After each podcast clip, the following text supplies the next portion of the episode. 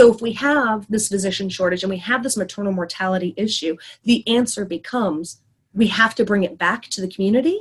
And it becomes very important that the community providers are, are acknowledged as an integral part of the maternity care system in their community.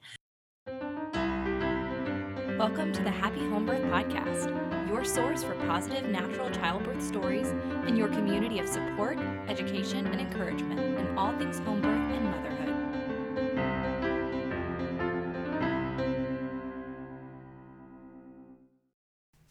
Well, hey there, happy home birthers, and welcome to episode 101 of the Happy Home Birth Podcast. I'm your host, Caitlin Fusco, and I am back after taking an unexpected break last week. I was not feeling well throughout the week, but vitamin C to the rescue. So, for all of you, if you're not feeling well, let me just remind you vitamin C is amazing. Um, so, anyway, I am thrilled to be feeling better and thrilled to be introducing you to today's guest. Jessica Johnston, who is a certified professional midwife, is also one of the founders of the Pacific Birth Institute. And she hails from Anchorage, Alaska, and she has some amazing stuff to share with us today. She has just released a prerequisite birth assistant training program. This is all online. So, for anyone who is considering the birthing world, this is an amazing place to start. It's accessible to anyone, as I said, because it is online. You will hear more about the program that she and her other co founders have going on in Alaska.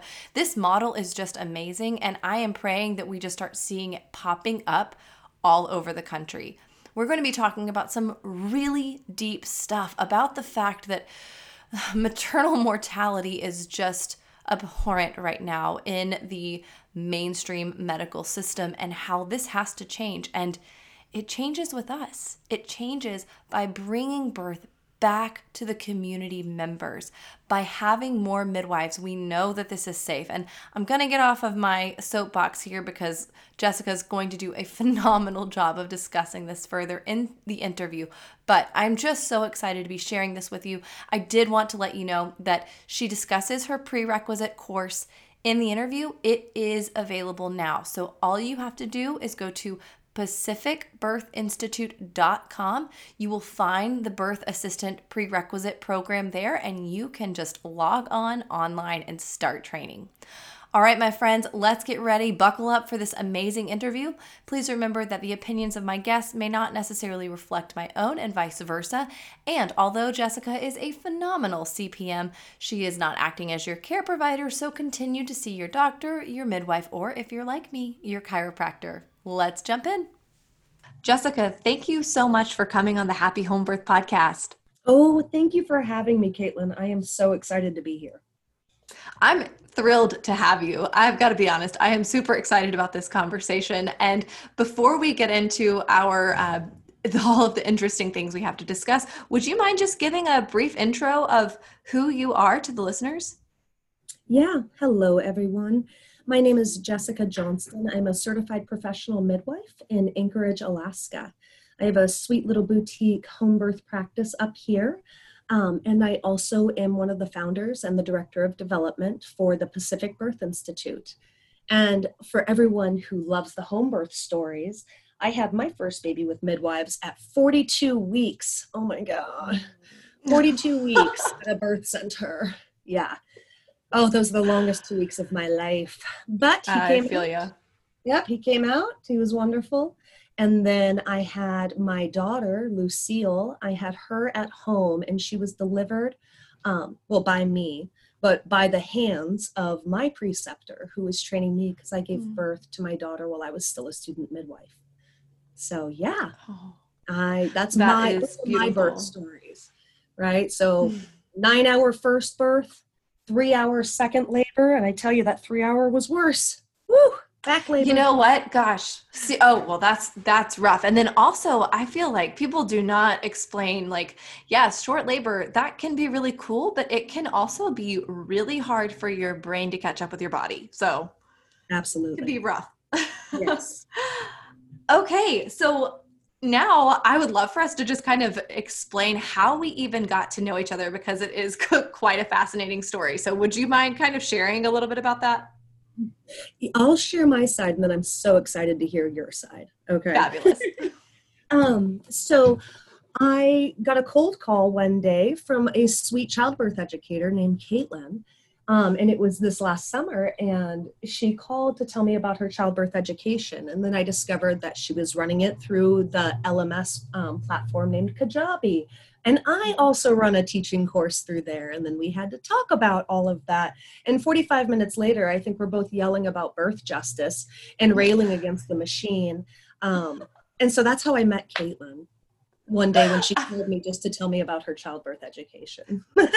it, yes, I love it. And it was so refreshing because I had, you know, I've created Happy Home Birth Academy and I'm like, I've got to get this to the midwives. Like, the midwives need to know about this. And so I had decided, all right, I'm just going to make a list. I'm going to go through all the states. I had already gone through Alabama and I was like, all right, let's let's see what's going on. Arizona was kind of a nightmare to even get people's information, but Alaska was it was all laid out on this nice website. I could click on each person's website and find their information. So I got to Jessica and I was like kind of prepared for either nobody to answer. That's what had been happening a lot. Um, but then you answered and you were just so fascinating to talk to. So it was it was the highlight of my day. And then i continued to call down this list and i actually ended up calling you back again because you were listed under two different things. And you're like hey hey caitlin it's jessica again. That's totally right. I almost forgot. Oh, oh man. And i am so glad that we made the connection because you have so much to bring to the table and i am thrilled that you are coming on the podcast and you're able to share all of this information. So, you know, you have you've been working as a midwife, but you've now created the Pacific Birth Institute and I would just love to kind of delve into that. What what even is it? What are you working on? Okay. Well, I'll start here with go to pacificbirthinstitute.com for anyone who's listening so that you can read more because we're going to talk a lot about the what we are, the who we are, and the why we're doing it. Um, so a lot of that information is going to be on our website too, if you want to know more. Um, so the Pacific Birth Institute, oh my God, Caitlin, today is our one year anniversary. We opened the Pacific Birth Institute one year ago today, and I am just remembering that. How- okay, well, let's pop the champagne. Yeah, I'm telling you, oh my God. And it's a full moon. So, hello, I love this. it's all okay. coming together. Right? So the Pacific um, Birth Institute is owned by myself um, and Jennifer Hoadley. She's a certified nurse midwife here in Alaska, and Jennifer Cave, who is also a certified professional midwife and certified state of Alaska de- direct entry midwife. That's our um, licensing credential for the state of Alaska. And um, Jen Hoadley and I were chatting and we were talking about i mean i can't even remember back to how deep our conversation was at that time but really it was about sustainability in practice, right? Um, and the state of Alaska has 37 licensed um, direct entry midwives to serve the entire state, which is not a mm. large number. And my partner, Jennifer Hoadley, is actually one of the only nurse midwives in the Anchorage area, but one of a handful in the state that actually attends home birth VBACs, breeches, and twins. So she she serves a very distinct clientele as well that is desperate to have the home birth experience, but due to provider restriction, location restriction, liability, um, the services are not offered. And right. so um, when we got together, we were like, okay, let's just do it. We're going to start looking at how can we start activating more people into birth, right? So that we can start developing the provider base where more moms can be helped in their loca- locations and their locale by people they know with having babies, right? Um, and I don't feel, I know we're being casual about this talk, so I feel like I'm like, okay, you're getting too big too quick, just like bring it back, right? so the Pacific Birth Institute really, the reason it was founded is one of our like taglines is um, we educate the licensed and aspiring birth professionals right? That's what we're here to do. And before COVID, we had so many big plans for CEUs, Um, we actually purchased a Noelle doll, which is fantastic. It's an obstetric simulation model. We were going to be doing shoulder dystocia workshop workshops with the local providers.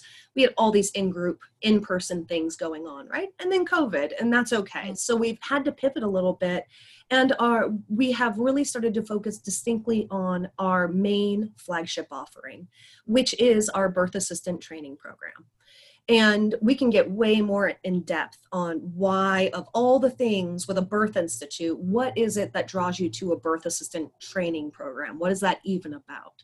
Um, yeah. but i kind of like you ask me questions to guide that because well i don't want to continue to run away with my own thoughts because i have a lot of them about all of this. i am loving your thoughts. You're welcome to run away with them at any point. point. And yeah let's let's start there. What in all of this why is that what you decided okay this is what we need to be working on. This is the most important aspect right now. Yeah. Okay so you know here we are three midwives right? And we want to do something for birth because all three of us kind of burn with a little bit of a social justice bug definitely reproductive health care justice okay? Um, and so the why of even the founding of the pacific birth institute but really the why that gave birth to the birth assistant training program is kind of multifaceted. Um, one of the biggest concerns I think facing maternal health care right now is the physician shortage. And I know that kind of sounds weird physician shortage. We have a projected mm-hmm. physician shortage right now that is only going to increase. And what that looks like is we're going to have less doctors over this next 10 years, 20 years, 30 years that are coming out of school able to serve populations across America. And when we have a reduction in doctors, in staffing of doctors, we're going to have a reduction in accessibility of services.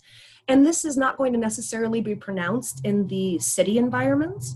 This is going to be exceptionally pronounced, though, in the more rural areas, right? So if you are right. an hour plus away from any major hospital, you specifically are going to feel the crunch of the loss of pediatricians, the loss of ob- obstetricians. Um, it's it becomes it's a ripple effect. So when we look at a physician shortage right now the american academy of family physicians projects a shortage of up to 140000 uh, 49000 physicians by 2020 right? So where we're sitting right now. Whereas the health resources and services administration projects projects a shortage of 65,560 primary care physicians also by 2020 so these are projections that have been pretty met and possibly exceeded at this point. We are going to keep collecting data right? Um, so the American Congress of Obstetricians and Gynecologists has projected that there will be a shortage of 9,000 um, OBGYNs by 2020, and it's going to grow to a shortage of 22,000 by 2050. So You're kidding me. No, no, I'm not. And it's one of hmm. the it's one of the crisis crises. I don't know how to crises, I, I guess. that sounds good. it's there's a lot going on in the world right now obviously that mm-hmm. needs acute attention um, this as well needs acute attention and it's not getting it right? And again because the people who are going to be compromised are the ones that live away from these larger areas. So the majority of people that live in rural areas are going to suffer from this. Mm-hmm. Now when we look at physician shortage that's just one reason we're like oh my gosh we have to do something. The other side of it really is the maternal mortality crisis in america right? Mm-hmm. In america we spend more money than any other developed nation in our maternity care model and we have the worst outcomes in the first world. So right. we are paying way too much money and not getting a good product. Okay. Mm-hmm. And when I say that community birth is the answer to maternal mortality, I'm not making that up, and it's actually borne out in evidence in other countries already. Okay, so mm-hmm. the data exists. I'm not saying anything new the return of birth to the community is going to be what is the it's going to be the number one way that we can really start to affect for good the change in our maternal mortality statistics in this nation.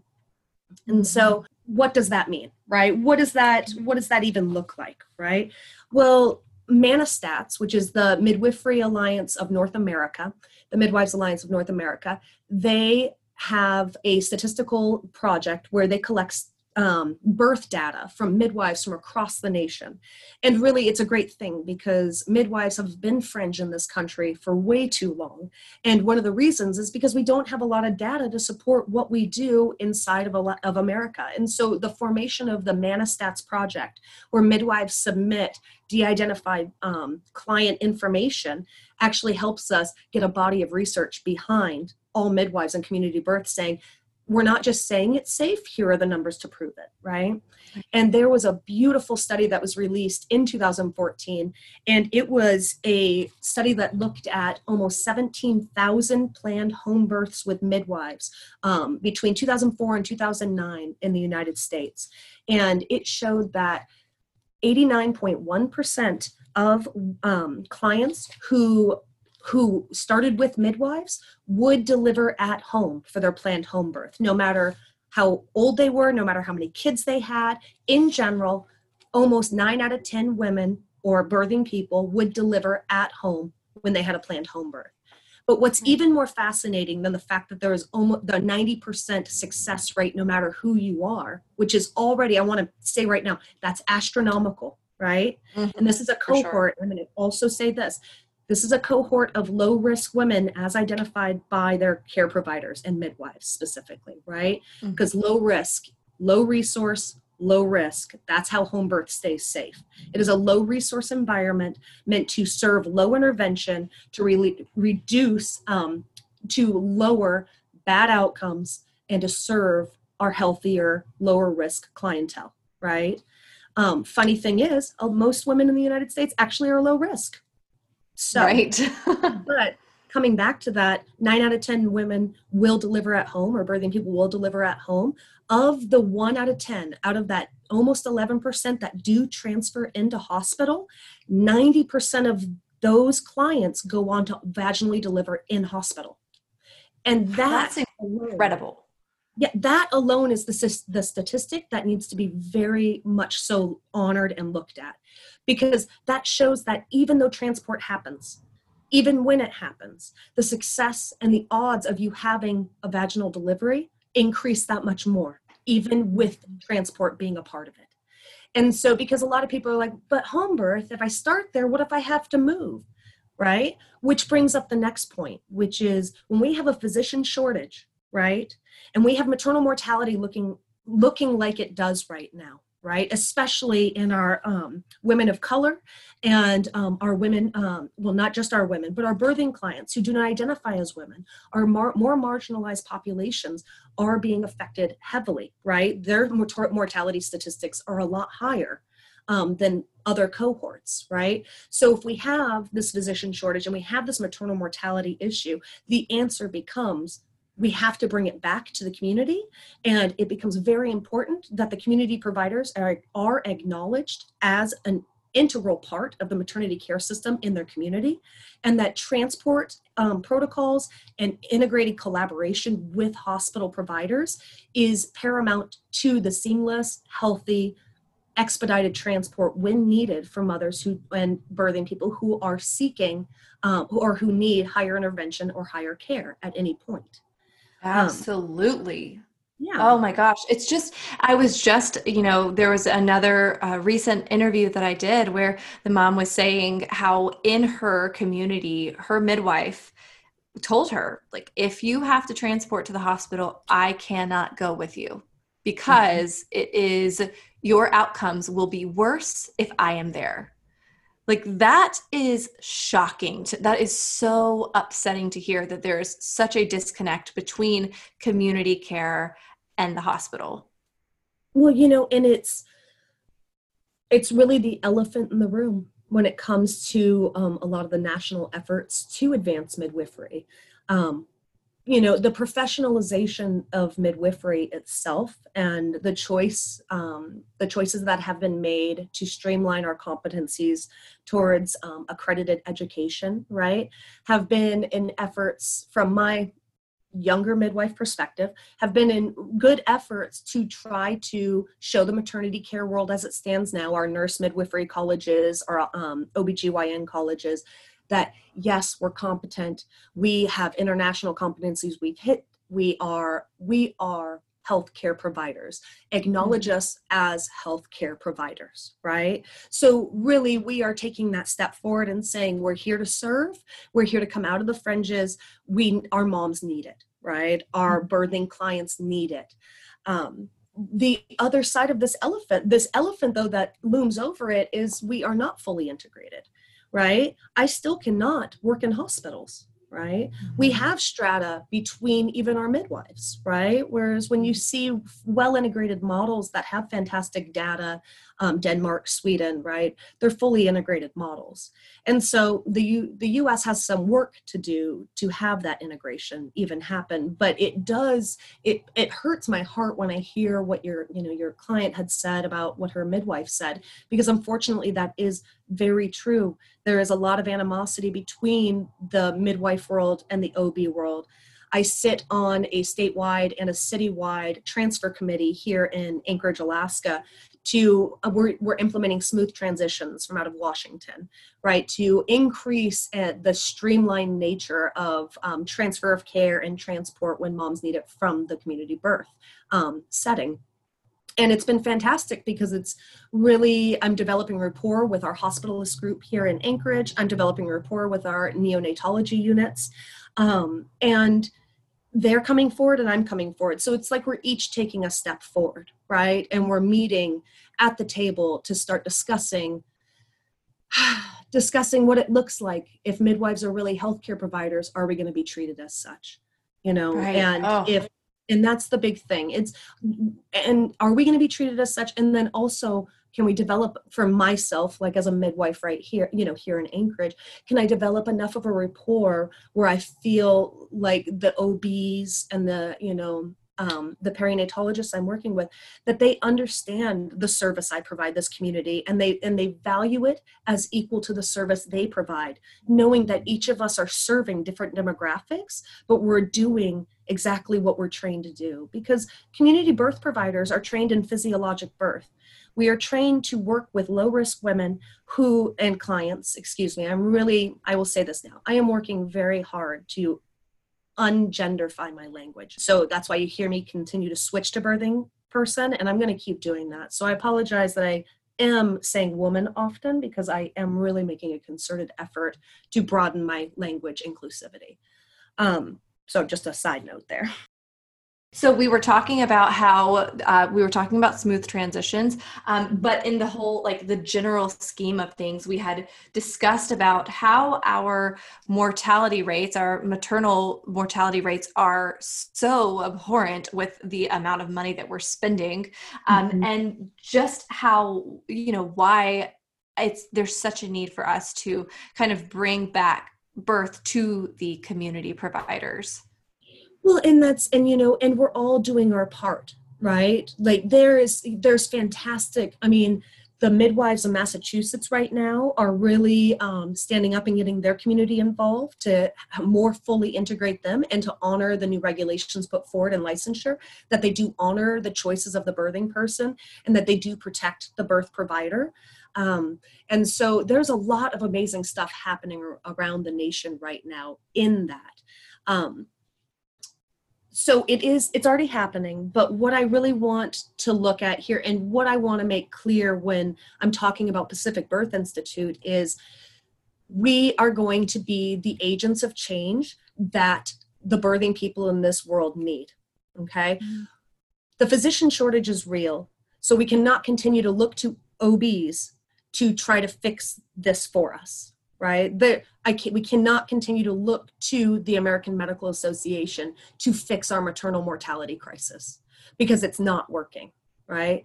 And there's a lot of reason for that. Again, if the large majority of the population in the United in the United States is low risk, but we are taking a low risk client and instead of as a nation saying, "Oh, you're here, start with midwives," right?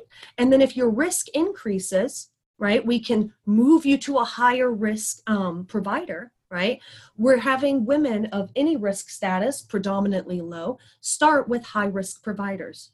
They're starting with OBGYNs, exactly. right? And OBGYNs, I love them, right? mm-hmm. Cesareans have saved so many lives, so many lives. So I love OBs, right? But OBs are trained surgeons and they're fantastic surgeons. They are not experts in low risk physiologic birth, right? So right. when you take a low risk population and you immediately first step in their care, put them give them to a high risk doctor who is more used to using high risk intervention methods, right? What is what outcome do you expect? Exactly. Honestly, what do you expect? Right.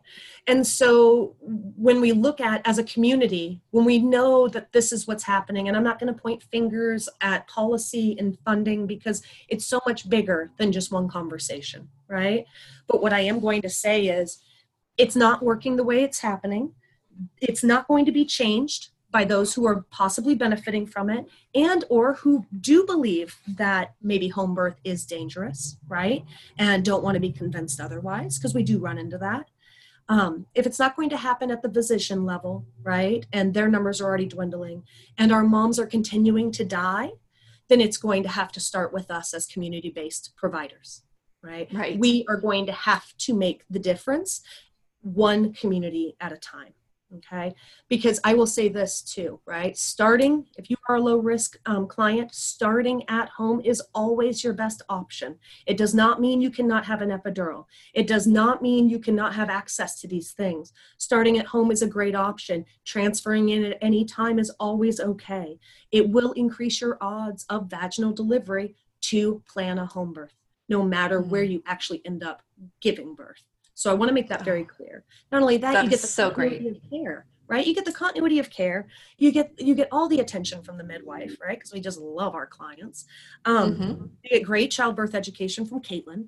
You know. so, um but then yeah you you get your needs met you can birth where you because this is the big thing is beyond all of these statistics the most prevalent thing we know is that clients labor and deliver best with the least amount of intervention and the least amount of adverse outcome, where they feel most comfortable, and when they are with providers that they have bonded with and they have a relationship base in, right?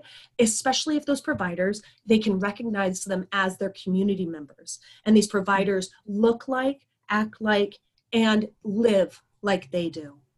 It I it blows my mind that people don't understand that like humans are animals because what I just said sounds kind of like, well, duh, but it also is like, really? And it's like, yes, of course. Where do you find cats when they want to give birth? Do they go to hospitals? Do they go to mm-hmm. blaring lights? Do they go in no. and hopefully, what is it? OB led hospital births typically are attended 25% of the time by the provider you actually initiated care with? Ugh. Is that is that what these hormonal shifts, this insane ride that labor, is that what it deserves? And not only that is that what's safest right? Exactly. is that actually safe for this this birthing person? And mm-hmm. so if we know that to be true then it is up to us and all of our communities to make sure that we have available providers from the ground up because we can't we can't expect the medical association to fix this.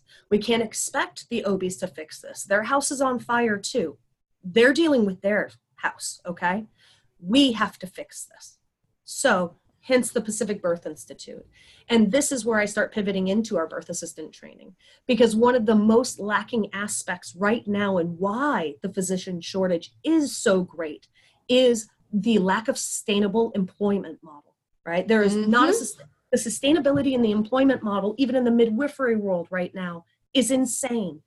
Yep. The average length of a midwife's career is seven years you do a lot of schooling and a lot of sleepless nights when you're a midwife student. You know, when you're a student in midwifery, and is it worth it for just seven years of a career? Right? Gosh, Does that sound like a good turnaround? No, it's it's it's heartbreaking too. Just because yes, we're we're putting all of this time and effort into learning this craft and then to be just immediately burned out. I hear so many who are burned out before they've even actually certified, you know, like as a student mm-hmm. midwife, it's like, I can't take this. I can't take it. Um, it's just, it's, it's so, so difficult.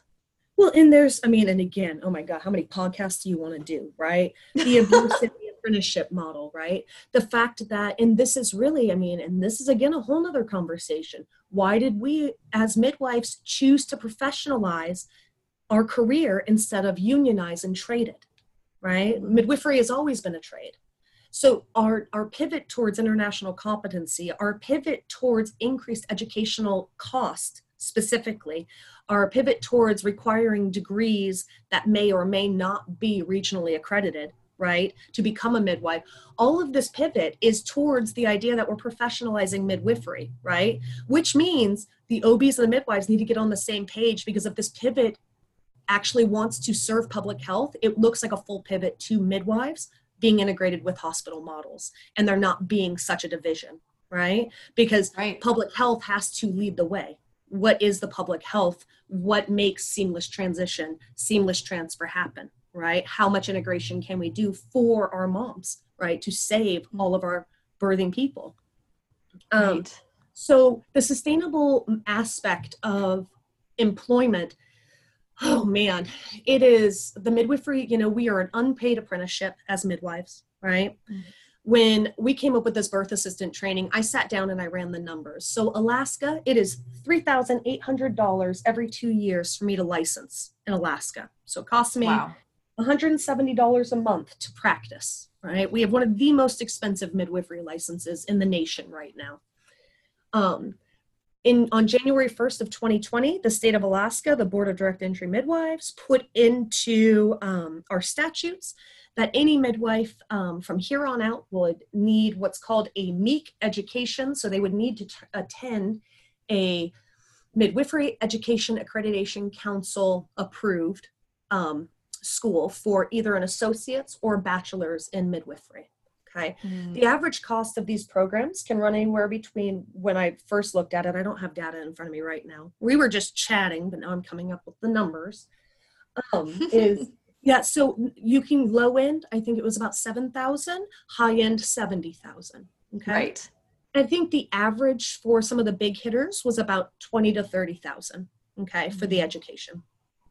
Um, remember again though too there's only a few midwifery universities um, or colleges in the United States that actually qualify for what's called Title IV funding, right? So getting loans to go into these colleges may not happen, right? Mm-hmm. Only so many of them are qualified to receive loans.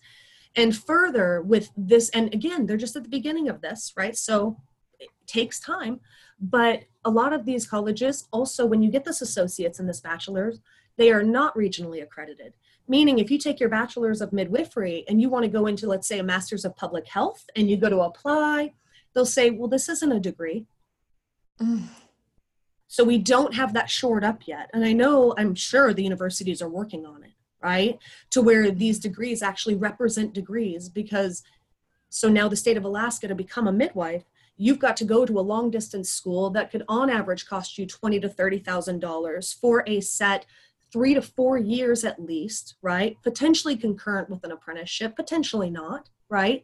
So you could be out living costs for three to five years typically, right? So however much income you'd be giving up or you, you know by not working because you cannot be a student and a, an apprentice and keep a full-time job of any sort right mm-hmm. and then you increase the educational burden right by 30,000 it it becomes almost untenable especially if when you're all said and done you know only 30 states allows practice allow midwives to practice.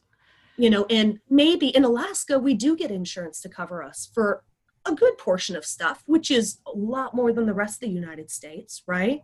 But you also have to spend about $4000 every two years to even practice here right? Um, it, it becomes overwhelming.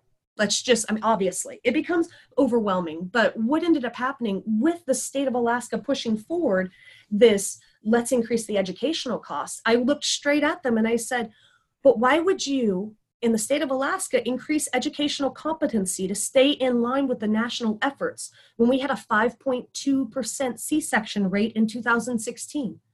Mm. Why would we change how our midwives are educated when we are performing six times better than the national average?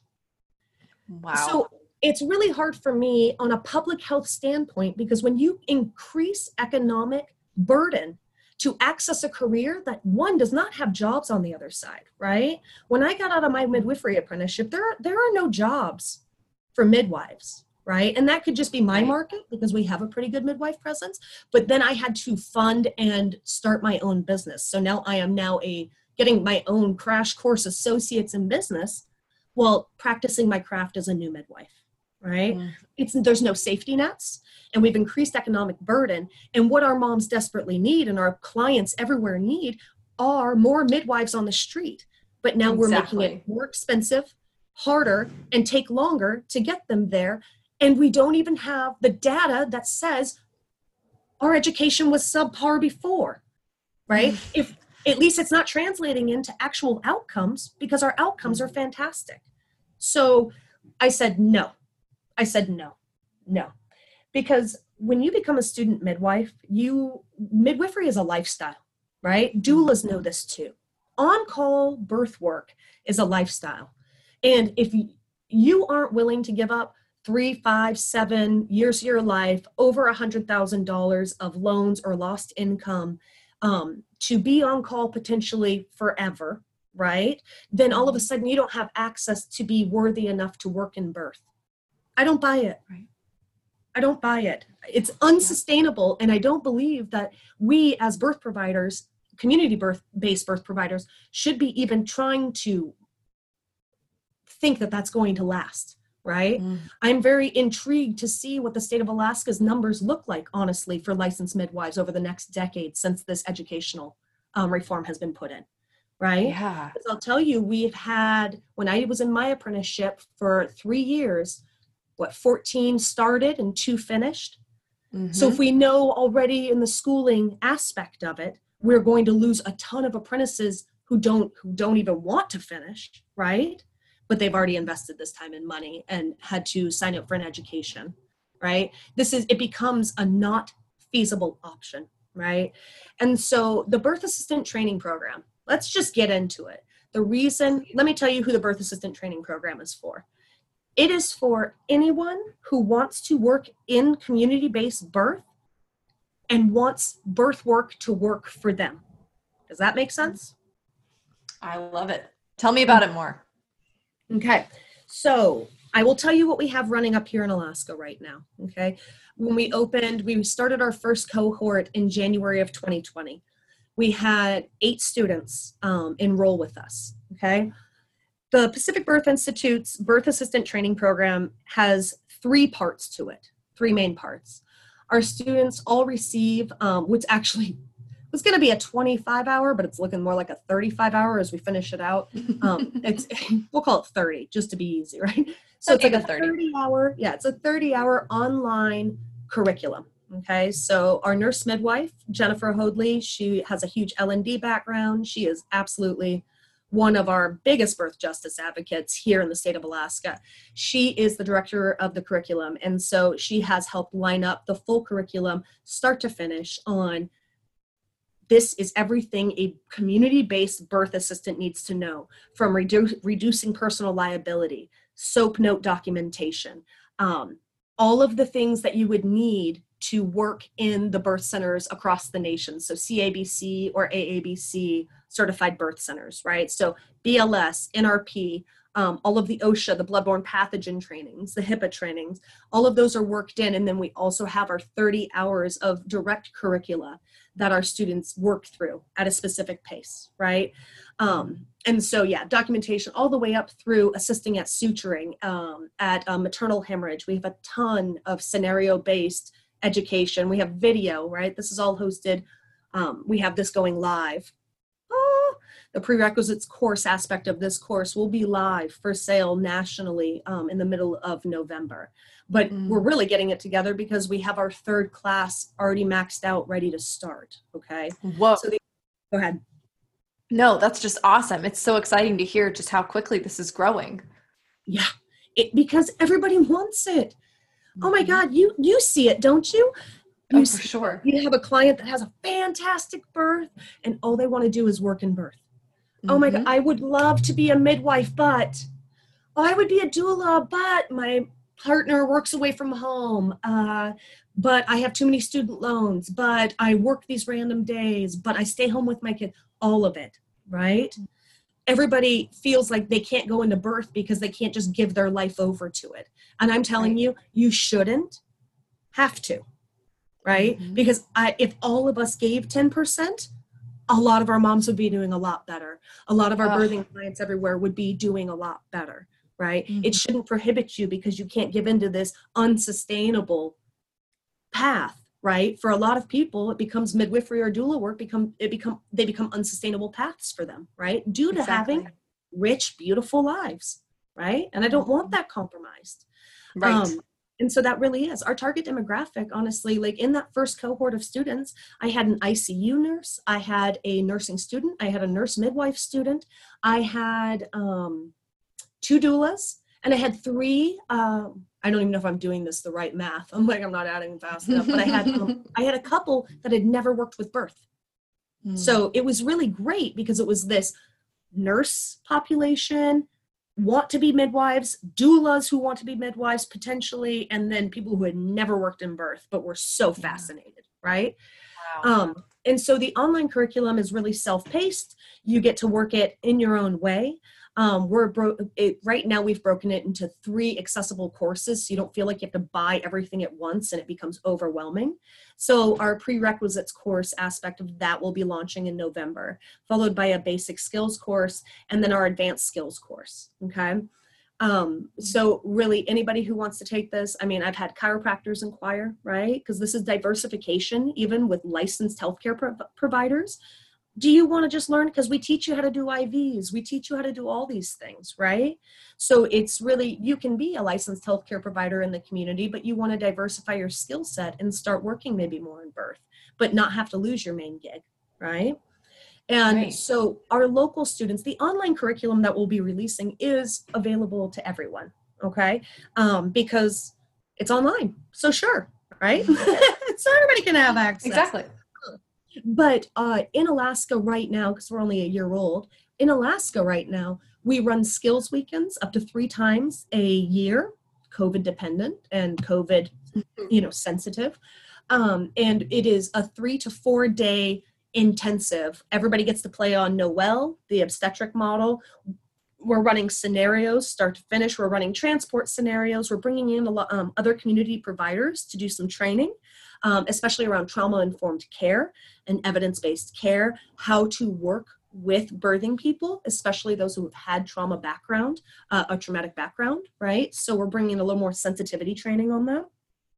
Um, and so they get this three to four day immersive experience.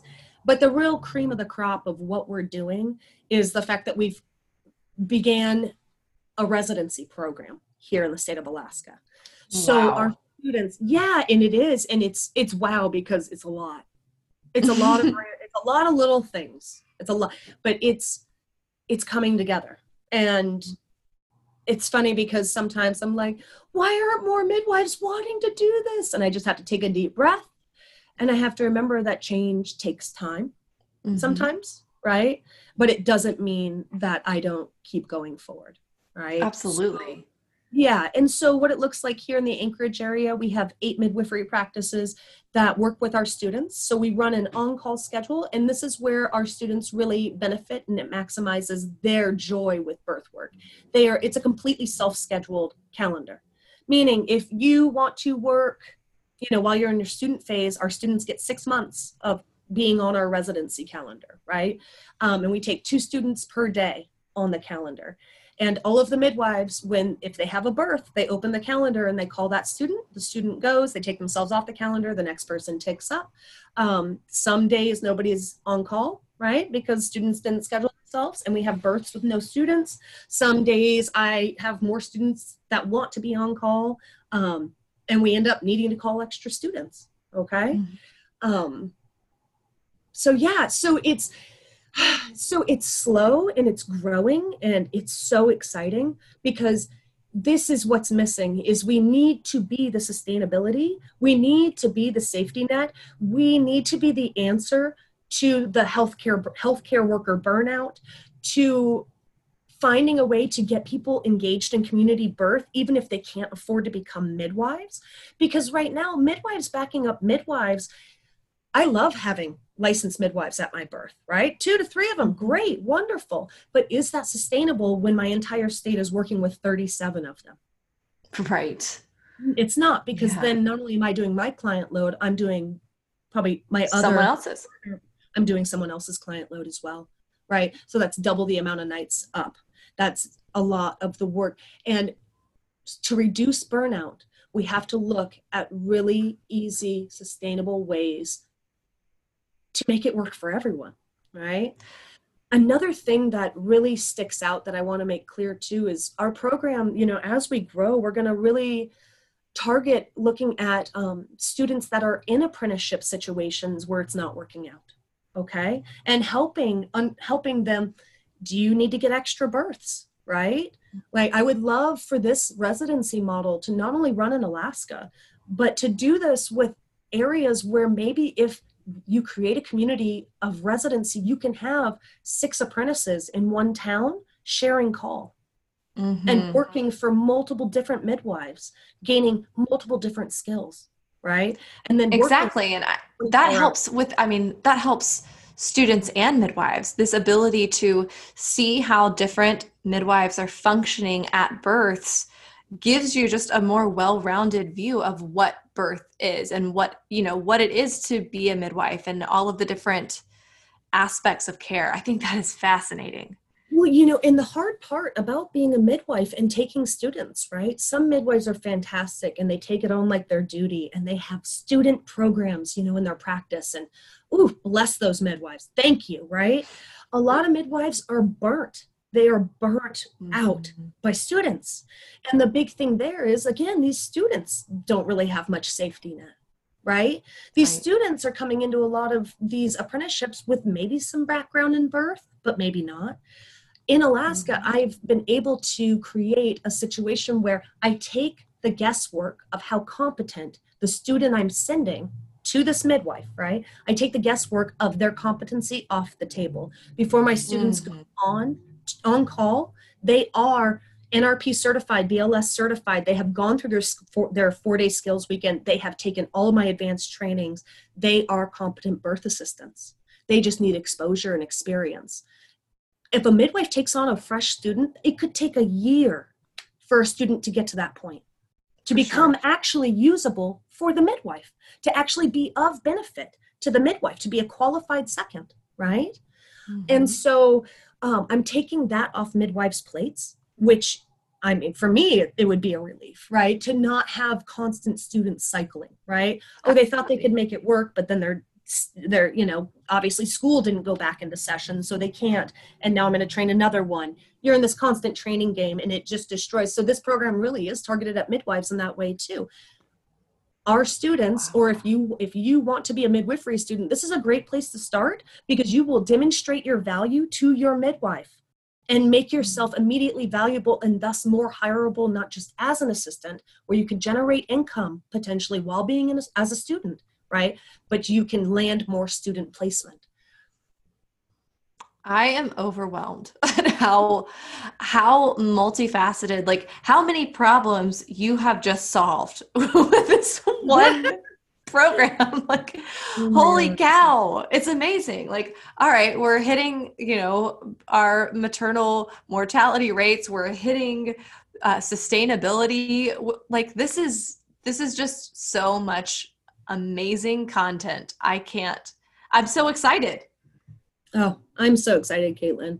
It is, you know, and it's really, to me, I, I want everybody who's listening to this now to understand it um, because it is a very poignant point in 2020 that I think we all need to understand is we are the change we want to see.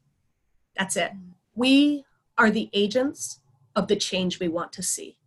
No one is coming to save us no one is coming to save the dying mothers and birthing people, right? Mm-hmm. No one from the American Medical Association or the obstetric college is going to come and say, actually, maybe we should go back to community based birth because it might save lives.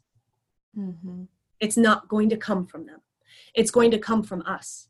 And what I really want everyone to get what I want to get across to everyone too is how does that how can I be what if I don't want to be a birth assistant but man I love this how can I help get community birth more into my community so I can start saving all of these people right so I can start giving life back right and this is when I say mm-hmm. share your awesome home birth stories I know yes. that home birth is this beautiful, beautiful rose that's given to you as the most sacred. When it goes beautifully, oh my, it's the most sacred thing that you've ever experienced. And in this world, this world is venomous and it can be mean sometimes. So you tuck that rose in your heart and you only share it. You don't have to share it with anyone else you don't want to.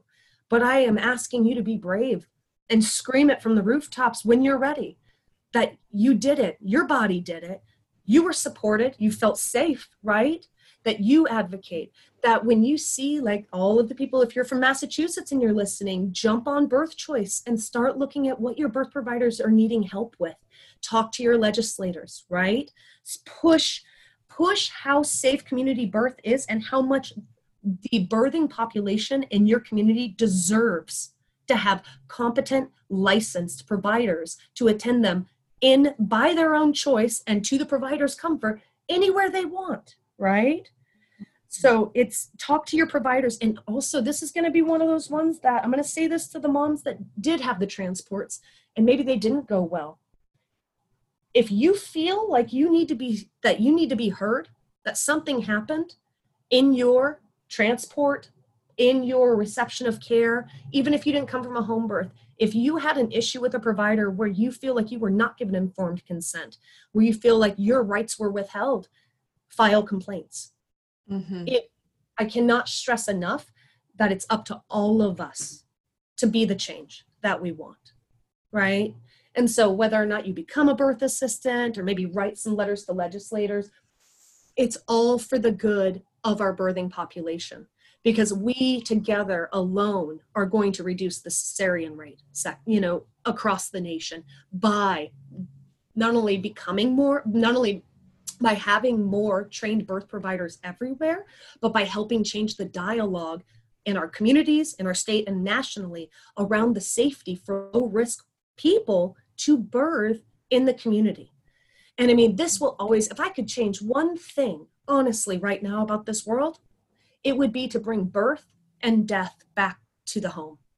Because the mm. cycle of life, when the community participates in and ritualizes the cycle of life, I truly believe not only will it address a ton of health concerns, but it will address internally for us a sense of not feeling constantly traumatized, but feeling um, activated to face challenge and adversity as a community member and help where we can.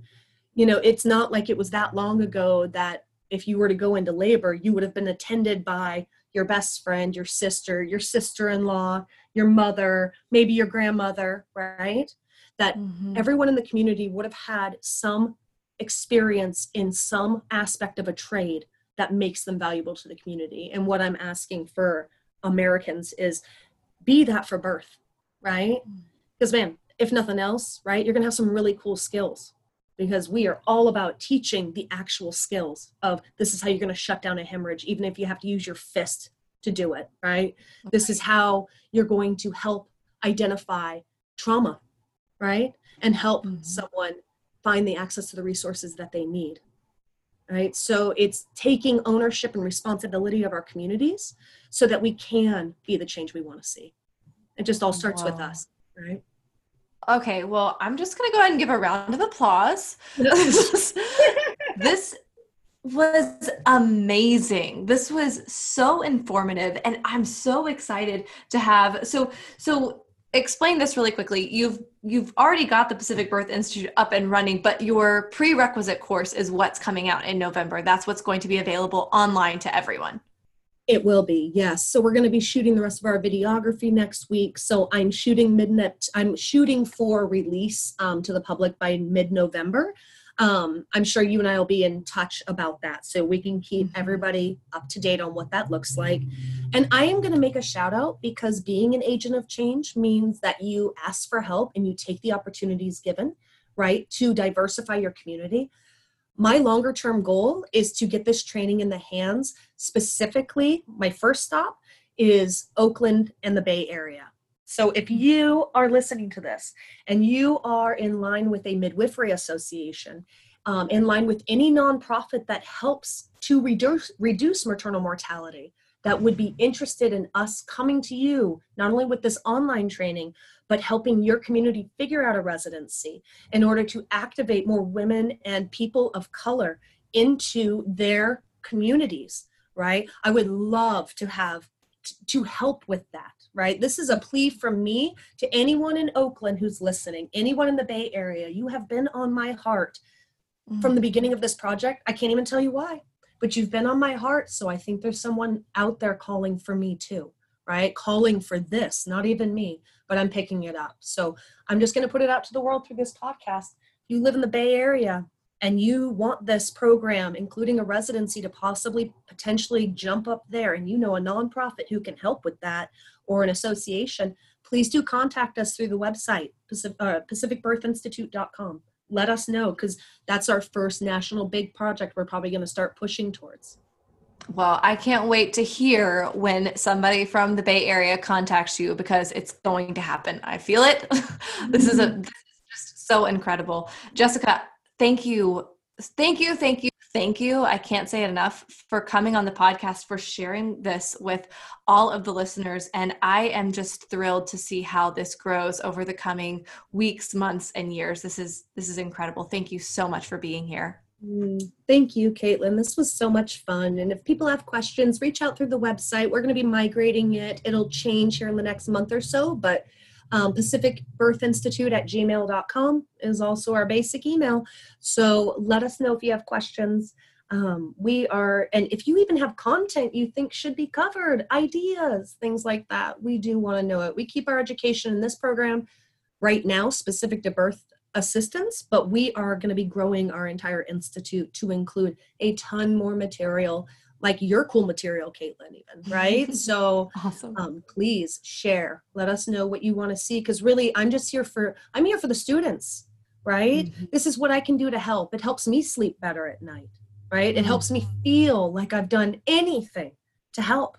That's all I'm looking for too, is a little solace and a little bit of reprieve. This world gets crazy, right? So, Amen you know, this is my deep breath of at least I can go to bed with a smile on my face and say I tried.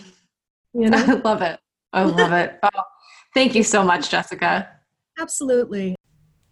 All right, my friends, I hope you are feeling pumped up and ready to go as we enter this week's episode roundup. Jessica brought the info, right? She touched on so many things on the fact that, you know, we have got to bring birth back into the community. We have got to have more midwives. We have got to do something about this horrific maternal mortality rate. And obviously, a lot of that is related to bringing birth back into the community. It's also related to the physician shortage. And on that note, this episode is so timely because it was recorded weeks ago. And yet, as I'm recording this intro and outro, I just recently found out that one of the amazing physicians that we do have who should be practicing, Dr. Brad Bootstaylor of episode 84, was released from his position in Atlanta. And I am just so angry and so heartbroken. If you listen to episode 84, then you will understand why, because this man truly cares for mothers and he truly cares to bring the power back, to make it an even playing field. We have someone like this, and then what happens? They are released from their position. So, once again, I feel just even more motivated to get the word out. This is so important that these people, these you know the the administrators they're not going to save us. They're not going to help this. We have to be the ones to make the change. We have to be the ones to demand it. I am worked up. I am frustrated but i keep thinking about what jessica said. This is a grassroots movement. So i'm willing to do my part I hope that you are willing to shout from the mountains if you have had a beautiful home birth experience I pray that you will talk about it, that you will tell people about it, about the safety, about the beauty, about the importance of bringing the power back to mothers where it belongs. All right, my friends, I'm going to hop off for now. That's all I've got for you this week. Don't forget to go check out the prerequisite course for birthing assistance at pacificbirthinstitute.com. And I will see you back here next week. Thanks for listening to this week's episode. Are you looking to extend the home birth support, encouragement, and education? Join us in our Facebook group, Happy Home Birth Podcast Community, and check us out on Instagram at Happy Home Birth Podcast.